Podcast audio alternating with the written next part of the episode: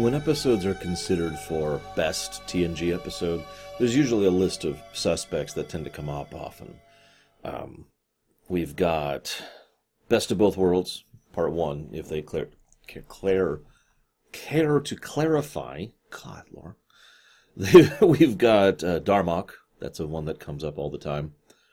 Uh, Inner Light, Inner Light comes up all the time. This episode is usually brought up in that same kind of category. All Good Things is usually on that list too. And occasionally, A Measure of a Man tends to be brought up. That, that, that's usually like the gamut, right, of the best episodes. I have to admit, upon repeat viewing, the episode is still really, really good, but I think it's actually slipped a little bit in my mind. Now that's funny to me, because if you asked me, you know, little over an hour ago, what my favorite TNG episode is, I would say this one.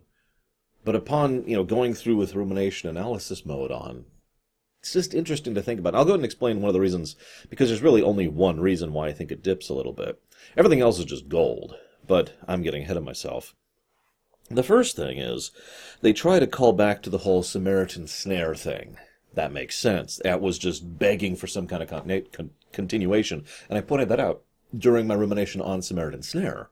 You know, the whole, he, him, the best part of that episode, the only good part of that episode, was him and Wesley, which just worked really well somehow. And funnily enough, it was just two people talking. Huh. Now, I'll, I'll I'm going to go ahead and mention this now. One of the things that I've said a lot is that if you just get two actors who really play off each other really well, just just have great chemistry, you put them you put them in a room and you have them act off of each other, and just good stuff happens. I've commented on this recently with regards to uh, Captain Marvel, which I don't remember when that rumination is going live. I think it's after this one. And I've commented on that with regards to Babylon 5, you know, G'Kar and Londo. There are several examples of this, but this episode is mostly Q, that is to say, John de Lancie acting off of Picard, uh, that is to say, Patrick Stewart. And the two really do just gel really, really well. There's amazing chemistry between the two of them. And they pretty much are the reason why this episode stands out so much, is because of how well they manage to bounce off of each other. What's funny, though, this episode was originally more than just the one mistake, or two, if you want to call it that. Uh, instead, it was supposed to be a whole Christmas carol kind of a thing, covering multiple periods of Picard's past. That was torpedoed by Michael Piller, who said the whole idea was pointless. This is amusing because Piller has also gone on record saying that this episode is pointless, and he doesn't really like it all that much. Now, what's interesting about this is that his point was valid his point was when any show, because Piller's not exactly new when it comes to television productions, any show that gets into its later seasons tends to do the It's a Wonderful Life episode. Let's look at your past and see your regrets and show how you shouldn't regret them, right? I mean, that's, that's, It's a Wonderful Life, right? It's a fairly classic tr- cliche.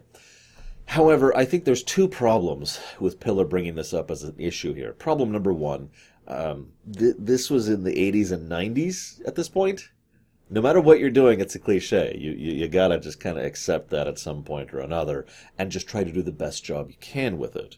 Problem number two is the fact that this doesn't actually feel like it's a wonderful life. Not really. There's a very specific flavor to it, and I know that because I'm betting right now. I, I will hang on. I will bet this carrot. Okay, I'm to leave it here for the months necessary. I'm not going to do that. I, I, bet you that there will be people in the comment section who disagree with me on my interpretation of this episode, and that's awesome. I've heard so many different interpretations of this episode over the years, and I know this sounds strange, but I think that's a good thing in this case. Not because it's so vague, because it was badly designed, but because it is so well designed that there's so much you can infer from it. And there is a distant, a dis- distinction between those two things. I am really stuttering today. I apologize. They also, this is actually kind of funny in its own right. This is written by uh, Ronald D. Moore, his first Q episode, not his last. And of course, this was also directed by Les Landau. And the two of them do manage to help the performance a lot. But uh, it's also the first time we ever seen Nausicaans, by the way. We've heard them referenced several times. Just thought I'd point that out. Anyways, but the thing that's interesting about this episode is in real life perspective, the week prior Q less had came, come out. That's the one DS9 Q episode. Just interesting to think about, especially since he flat out mentions he's going to visit Picard in that episode. I don't know if that was on purpose. In fact, I'd bet money that it wasn't, but it's just interesting to think about in hindsight.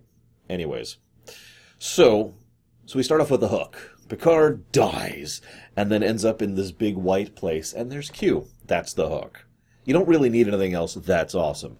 I've talked about this kind of hook before. This is the kind of cold open that only really works if you already have investment in the story. If you already know who these characters are. There's, because if you're a brand new person to the show, you're like, okay, so he's he's dead and he's meeting God. But if you know the show, then you're like, oh my God, he's dead and he's meeting Q. Completely different connotations. And I do think you should do that, especially when you're at the sixth season of a show, but that's just me. So then Picard starts to see different bits and pieces, and uh, there's a really nice bit where he sees his father, who is very disappointed in him. He still finds ways to disappoint me, Jean Luc says a lot for Picard's father, or at least what Picard thinks of his father, and would also explain Robert very well, if I might be so bold. Then, a lot of voices start voicing over all the people who died because of your actions. Now, Picard says he has no regrets. Obviously, that is a lie, as the episode itself shows. But it also says something about his command capacity, that he doesn't second guess himself per se.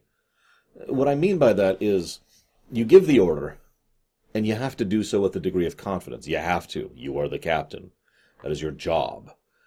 If you say, well, um, maybe you could do such and such, that's, that's not going to work out, especially in a combat or a crisis situation.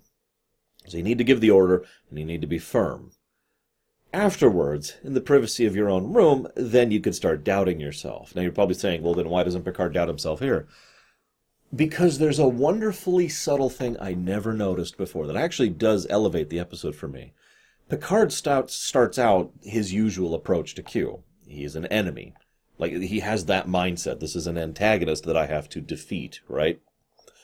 By about the midpoint of the episode, roughly, Picard stops treating him that way. Like he starts, it, it's just it's a slow shift, but by about the halfway point, he starts taking him seriously, and by the end point, he's fully embraced the thing. He even admits that he owes Q for all of this. So, of course, to the enemy, still in the crisis situation, you're still adamant, right? By the way, in case I forget to mention it later, you can actually tell the exact moment in which he starts treating Q more sincerely this is bloody subtle. And I, I want to credit Landau with this, but I don't know who actually decided this. So after he sleeps with Marta, horrible mistake. I mean, she's very attractive, but that no. Um, he turns over and Q's there in the bed. So he immediately does this, pulls the covers up over himself, right? And as they're talking, Picard slowly relaxes. His tone changes ever so slightly, and he actually lowers the blanket as he finishes talking to Q. And from that point onward, he is being sincere you know, talking to Q as if he's a friend, even. And it's the moment he lowers the blanket and stops def- defending himself, lowering his guard literally. Very nice touch. Anyways, a lot of little stuff like that in this episode. So, then of course, there's this great bit where Q says, This isn't for me, this is for you. And is that a regret, I hear? He sounds less evil than I do. Um, Apparently, they were actually having so many issues with the filming of that scene that they came across as uh, bland, in the words of both de Lancie and Stewart. Which I point out because it's interesting because it actually ended up working really well. The subdued Q is, I've talked about this before, is far more interesting than the completely zany over the top Q. This goes back to Q Who, way back when Q was supposed to be zany over the top and instead was just, oh, please which was incredibly more terrifying and threatening than "You will never," in my opinion. And I happen to like Subdued Q. It's a good time to mention, by the way, that this is yet another take on the presentation of Q, although it was inspired by the Q that was in Q Who, and in many ways is the same one as there. Q Who, uh, Tapestry, I almost want to say Inner Light. I always get the names confused because of the light, you know. Anyways, Q Who, Tapestry and All Good Things are all arguably the same presentation of Q, and my personal favorite, I might add. But I'm getting ahead of myself. So he says, Hey, and there's young Picard who has hair. Now I know what you're thinking, Laura. Why are you bringing this up? Because in Nemesis we see a shot of young Picard, and it's a picture of. Oh God, I can't think of his name. The actor. He recently played Venom. He's actually a good actor, and I, I, I couldn't think of his name. Oh my God. Hang on one one moment. This is going to bother me, and I don't want 50 comments saying it's such and such. Because I because that's exactly what you're going to do. Tom Hardy. Okay. Egon. Tom Hardy, young, shaved completely bald. But he's he's got full thing of hair, and this is actually not the first time they've portrayed him with a full thing of hair too. Look, I'll take any excuse I can get to remove Nemesis from continuity. Okay. I started that fight. I was young and cocky. Huh. Yeah. Um, so this is when they start pulling the quantum leap thing. Now this is amusing to me, by the way. So they said they wanted to bring Q back for around this point in time. The original pitch was for the previous episode, Face of the Enemy. That was actually supposed to be the crew on a Romulan ship. That was one of the original premises of that episode. I didn't talk about it there because it's actually more relevant here because it was a Q episode. And the whole intent was they were going to do the quantum leap thing. In other words, we would still see the actors, but everyone else would see the person they see, right? Now, the reason that was torpedoed was because they didn't want to do the quantum leap thing. So naturally, the very next episode does the quantum leap thing. I'm starting to suspect that the people in charge of Star Trek were just making it up as they go. Call me a weirdo.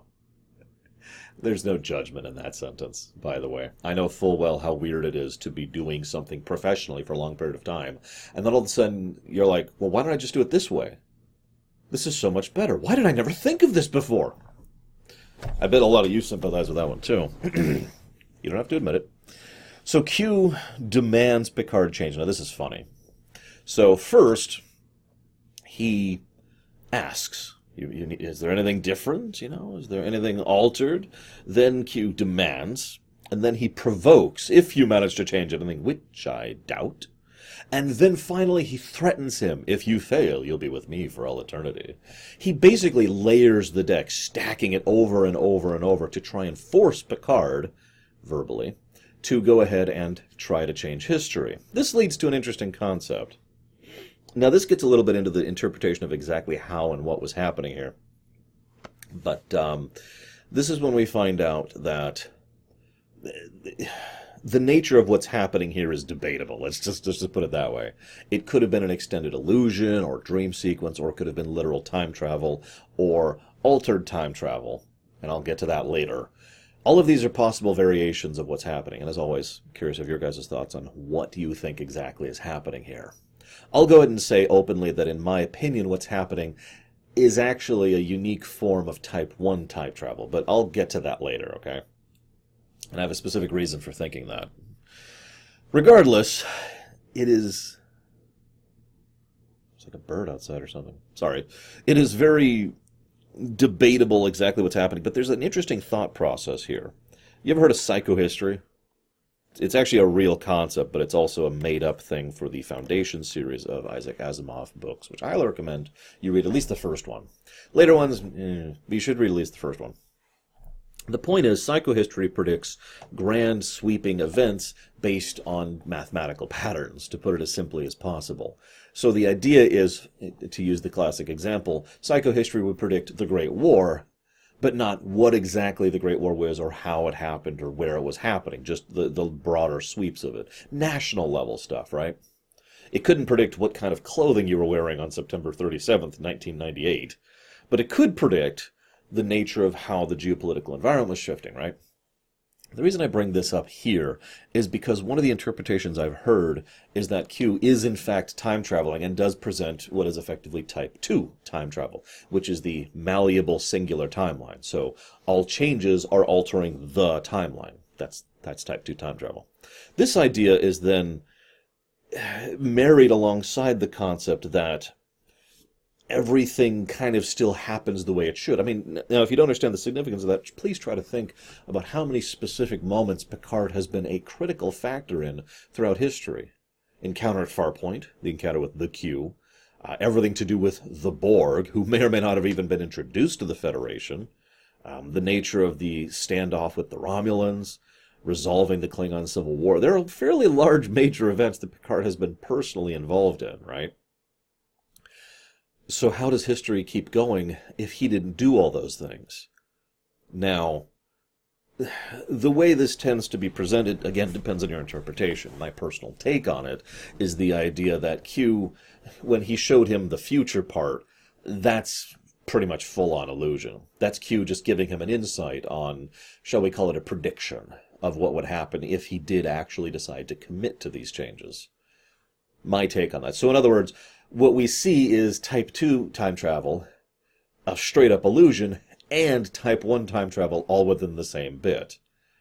I'll, i swear I'll explain all of this when we get to the end. But point being, the idea here that history would somehow find a way to follow the same pattern without individuals involved is actually an interesting idea. The problem is, historically speaking, it's been proven false in almost every case, and in fact, not to spoil the Foundation trilogy, but psychohistory has proven false there too, because of the individual. You can't tell me removing Picard from the equation isn't going to drastically alter the timeline, but Picard made him swear, made him promise. So if this is in fact a future, and he's actually in the altered present, then what we are seeing is a timeline that Q has drastically altered at multiple key interviews just to ensure that things kept going roughly the way they should. Interesting to think about. Either way, this then leads to them playing dom-jot. Um, for money. I just like to point out every time a Starfleet officer actually bargains and gambles in currency because it, it just amuses me every time they bring up the fact that they've abandoned currency based economics and blah, blah, blah. Anyways, Picard. Now, there's a nice scene. there's a nice scene where Corey, and Marta are there, and Corey's like, nah, he must have been cheating. And Picard tries to talk him out of acting on it. Now, what I love about this is Patrick Stewart plays this scene as if Picard is speaking to, like, his son, or maybe a younger officer. You know, the familial thing. He treats him as if he's his captain, because his touch has always been, well, ever since, like, season three or so, it's been the familial touch, the fatherly touch. So, you know, I'm going, you know, the the the, sh- the hand on the shoulder. It's like it's okay, son. You know, we got to do this and think about this. And he he does it pretty well, actually. It's a good speech. It just obviously doesn't convince him at all. This leads to the. Well, I I knew we'd get there. So this is when we have to talk about Marta. Now the problem is Marta. In my opinion, her role in this episode is incorrect and a misstep. If only I could go back in time and prevent it. I mean that sincerely, though. I can see why it's there. I just don't enjoy its presence, and I think it detracts from the overall work. This is why this episode has dipped a little bit lower, in my opinion, by the way, entirely because of the pseudo romance subplot. Now, I get it. It's not actually a romance of the week. That's not my complaint. The whole point of it is he decides to correct a mistake and it goes really badly. It's actually a very rapid fire form of foreshadowing for how things are going to go with regards to the Nausicaan fight, which is part of why I feel it's unnecessary. It doesn't really add anything to the theme, it's just a repetition of the theme, which is very strongly emphasized later on in the episode.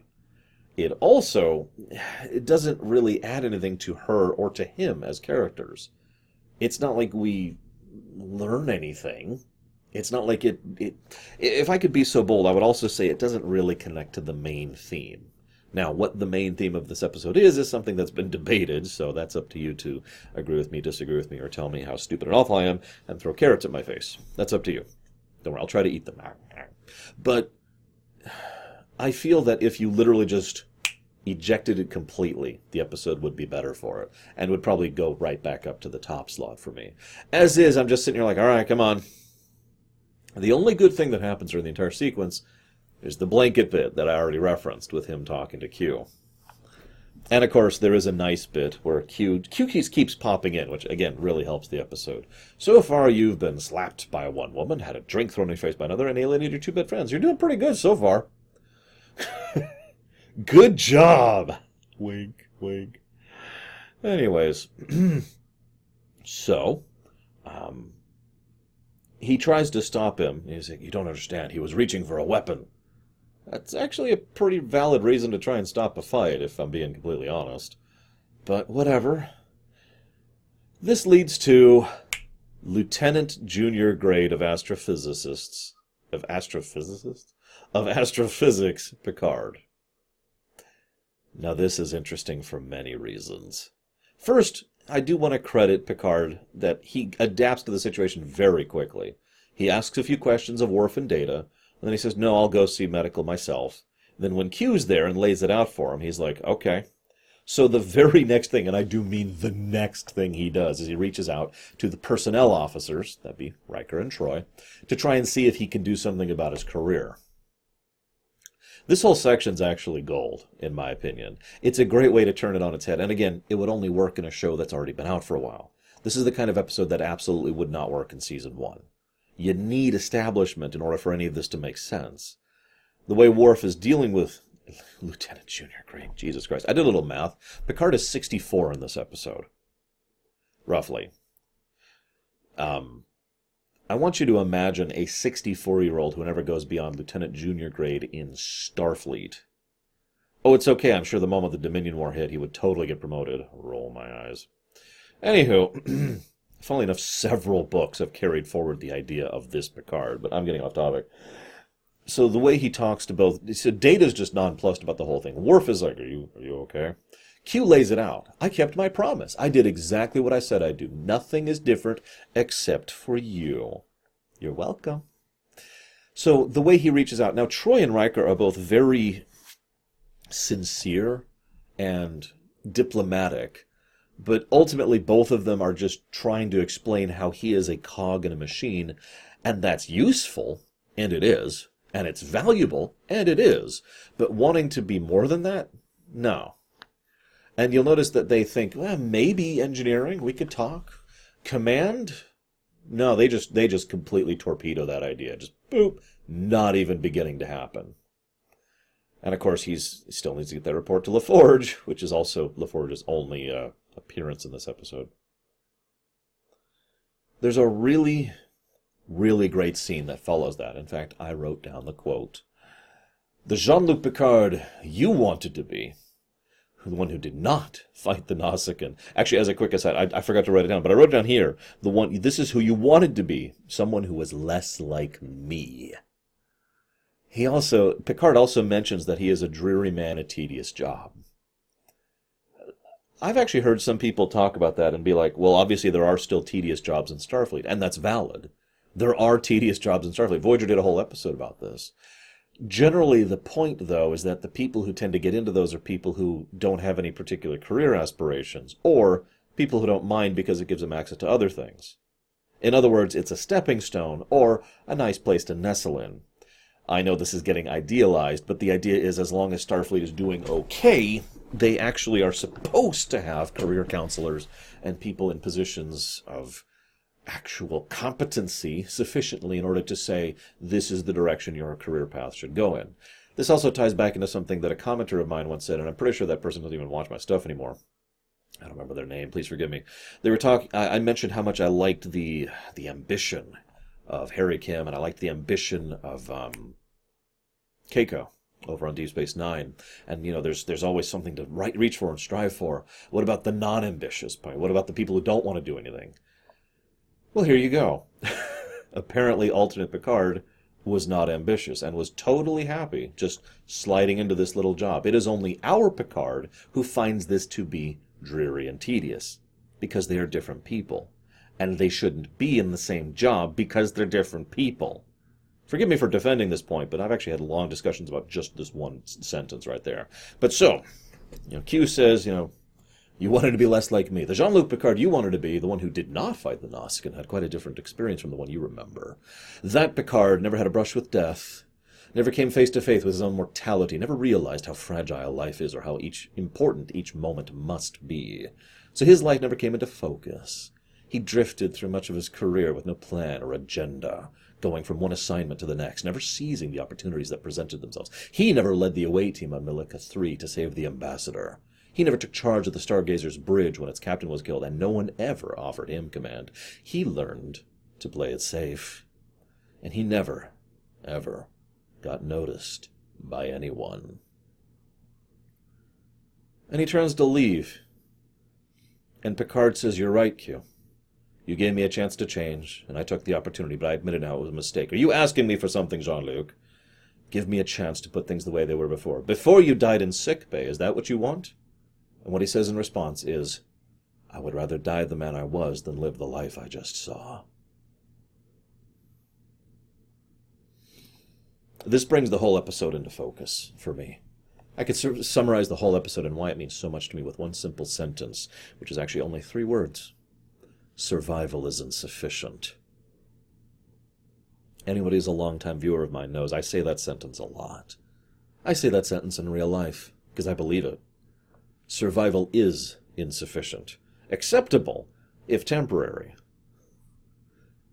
But survival itself is not the goal. Life is the goal. The harsh reality is that so many of the things in our past that we regret are a necessary fragment of who we are now. Not all of them.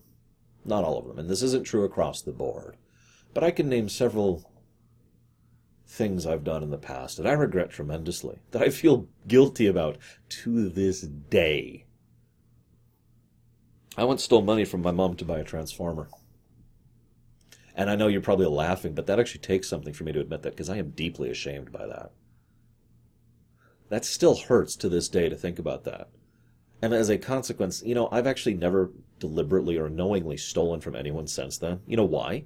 Because I did it. And I learned from it.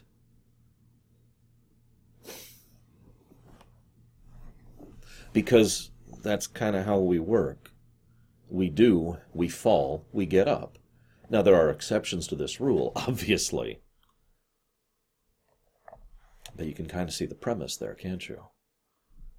The idea of.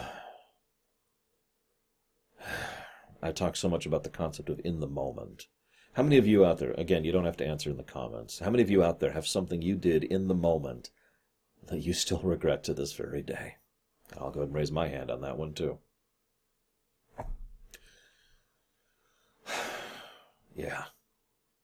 I, uh, I imagine I'm not alone in regretting a lot of my past. I would like to think that I have become a better person as a consequence of it, but I can't really fairly judge that. But that's the point, isn't it? The point of the episode, at least. The idea that in order to live, we have to take bad in addendum to good. That if you want to have no bad, then you have no good. This is a very common thread in fiction as well as in real life. You can't have a nightmare if you never dream. Right? To me, this is the core point of the episode. This is, of course, only my interpretation thereof, which is why I leave the, the floor open, so to speak, to any of you who want to share your interpretations or how you feel this goes. And I would love to hear that because this is an episode I've talked about for you know, decades at this point in time.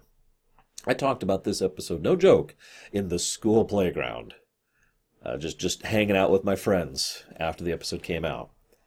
We'd been doing that for a couple years at this point in time, but still, we talked about this one a lot. I've talked about this one in the office space, talked about this one at college, I've talked about this one online in message boards, on AOL chats, IRC, I don't remember that. Email groups, I, that's not what they were called. Mail groups, something like that. It's been a while.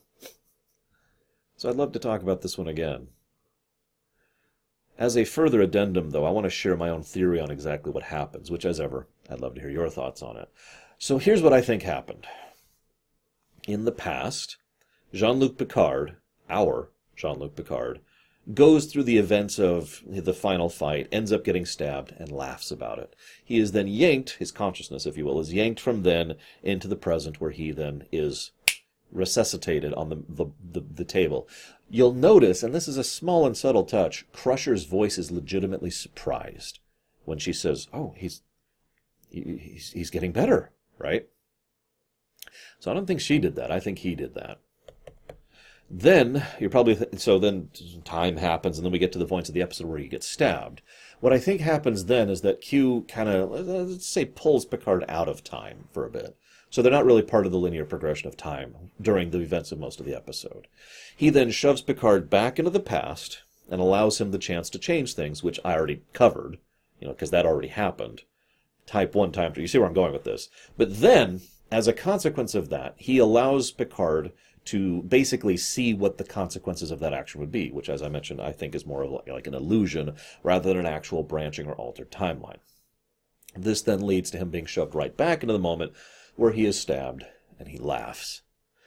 I've thought this for a long time, and honestly, rewatching this episode has really concluded my, my thoughts on the matter. I think the reason Picard laughed, which remember happened before this episode even came into being, was because that was this episode's Picard. Type 1 time travel. It already happened because it's going to happen the way it already happened. In other words, there's no literal alteration to the timeline. He laughed because of the fact that he had just set his life on his correct course, and he would die as the man he was, rather than survive as the man he was going to be. I really like this episode. Like I said, the Marta thing is the only thing that pushes it down a little bit. But other than that, I really think this still deserves to be considered in the top five whatever list. We'll probably do something at the end of TNG. I'll have to come up with something. We'll figure it out. Either way, I hope you guys have enjoyed. I'll see you next time.